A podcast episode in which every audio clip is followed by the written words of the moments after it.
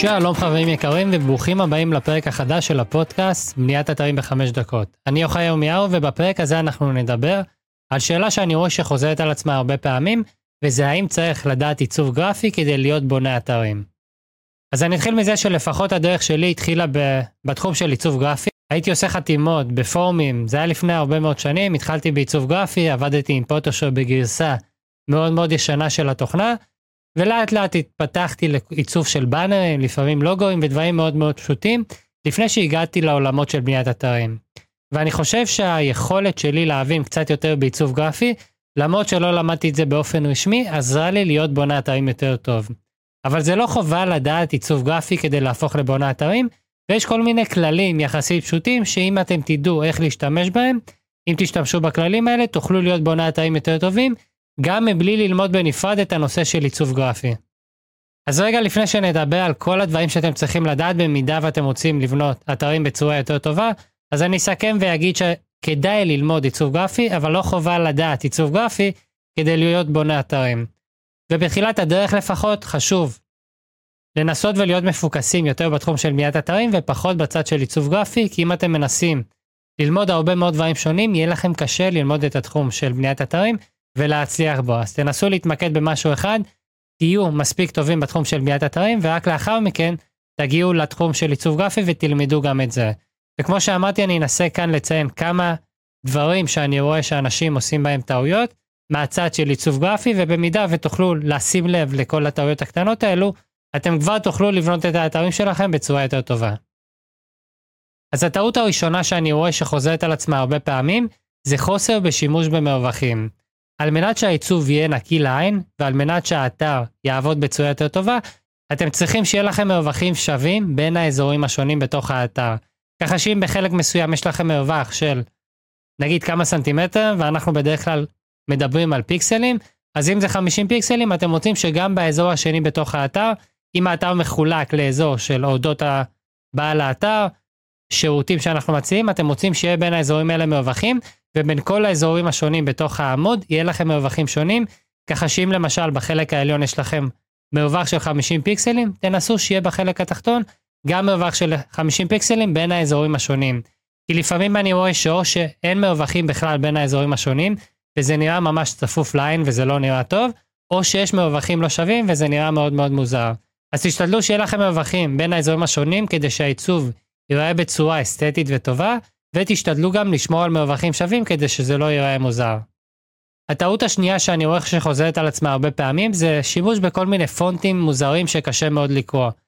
תשתדלו להשתמש בפונטים בגודל מספיק גדול כדי שיהיה קל לקרוא אותם ולא בכל מיני פונטים של כתב יד שאתם לא יכולים לקרוא אותם בכלל. אני רואה שאו שמשתמשים בפונטים של כתב יד שמאוד מאוד קשה לקרוא, או שמשתמשים בפונטים מאוד מאוד קטנים ואתם מוצאים פונט מספיק גדול שיהיה מאוד קל לקרוא אותו וגם פונט שהוא לא פונט מאוד מאוד זר, כמו למשל כתב יד, שבהרבה מקרים קשה מאוד לקרוא אותו.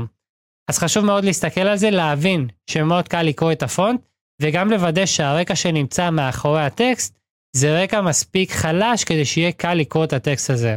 כי לפעמים גם אני רואה שאנשים מכניסים רקע מאוד מאוד חזק, ואז שמים על הרקע הזה פונט, סתם לצורך הדוגמה בצבע לבן, והצבעים של הפונט ושל הרקע משתלבים ומאוד קשה לקרוא את הפונט. אז שימו לב מבחינת פונטים, אתם רוצים שיהיה לכם פונט בגודל מספיק גדול, אתם רוצים שזה יהיה פונט שהוא קריא, שהמשפחה של הפונט, סתם לצורך הדוגמה, אם יש לנו את Arial ואת Tahoma ודברים מהסגנון הזה, אתם רוצים שיהיה לכם פונט שהוא פונט מספיק טוב וקריא, אני בדרך כלל משתמש בפונט של גוגל שנקרא אסיסטנט, ואתם רוצים גם לוודא שמאחורי הפונט יהיה לכם איזשהו אזור מספיק נקי, כדי שזה לא יגרום לכך שהפונט והרקע משתלבים, וקשה מאוד לקרוא את הפונט ואת הטקסט שיש לכם באזור הזה. התקלה השלישית שאני בדרך כלל רואה מבחינת הצד של העיצוב הגרפי של העמודים בתוך האתר, זה שיש חוסר אחידות בין העמודים השונים. אז אם אתם יוצרים עיצוב מסוים בעמוד אחד בתוך האתר, אתם רוצים לשמור על איזושהי שפה עיצובית בכל העמודים השונים בתוך האתר. ככה שלא יהיה עמוד אחד שמעוצב עם רקע בצבע שחור, ופתאום עמוד אחד שמעוצב עם רקע בצבע ורוד. אני סתם נותן לכם פה דוגמה קיצונית, אבל צריך שיהיה איזושהי אחידות בין העמודים השונים, שיהיה רוחב שווה לאזור של הטקסטים, אתם צריכים לשמור על אחידות כדי שהאתר ייראה בצורה יותר טובה ויותר מקצועית. בדרך כלל גם אם אנחנו מסתכלים על שפה מיתוגית, בהרבה מקרים הרבה בעלי עסקים והרבה מותגים משתמשים בצבעים מסוימים בכל העמודים בתוך האתר ומנסים לא לסטות מתוך הצבעים האלו. אז יכול להיות שהם משתמשים באותם סוגים של פונטים, באותם סוגים של צבעים ומנסים לשמור על האחידות הזאת לכל אורך האתר.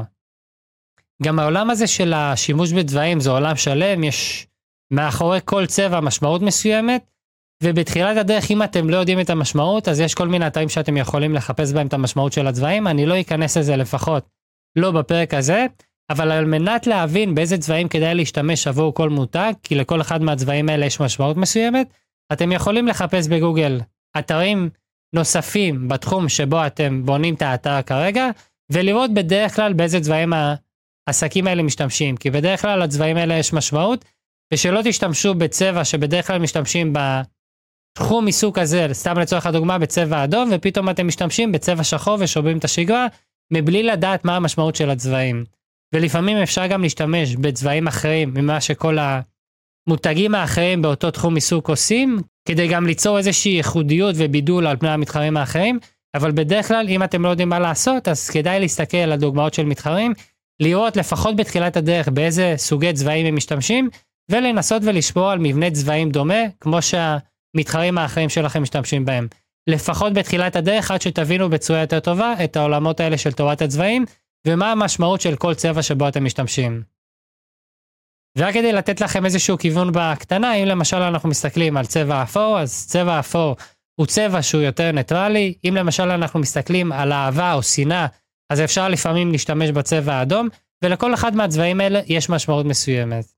אנחנו יכולים להסתכל גם על הנושא של אהבה על צבע ורוד, ובדרך כלל בכל מיני באנרים ובכל מיני עיצובים ובכל מיני אתרים ואפליקציות שבהם מנסים לשדר איזה משהו מסוים, בהרבה מקרים משתמשים בצבעים האלו כדי להעביר לנו את המשמעות המסוימת.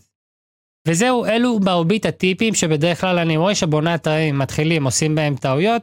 זה צבעים, זה מרווחים, זה להשתמש בפונטים שקשה לקרוא ולשים אותם על רקע שגורם לרקע להשתלב ביחד עם הטקסט וזה גם גורם לכך שקשה לקרוא אותו. ובמידה ותשימו לב לכמה טיפים האלה שכרגע נתתי לכם, אתם לא חייבים לפחות בתחילת הדרך ללמוד עיצוב גרפי ותנסו להתמקד בנושא של מיד אתרים. אתם גם יכולים להשתמש בתבניות מוכנות וזה יעזור לכם לפחות בהתחלה ליצור את העיצובים של האתרים שלכם מבלי לעשות את הטעויות העיצוביות האלה. וברגע שאתם מתחילים להיות הרבה יותר טובים בתחום של בניית אתרים אתם יכולים גם להתחיל וללמוד עיצוב גרפי.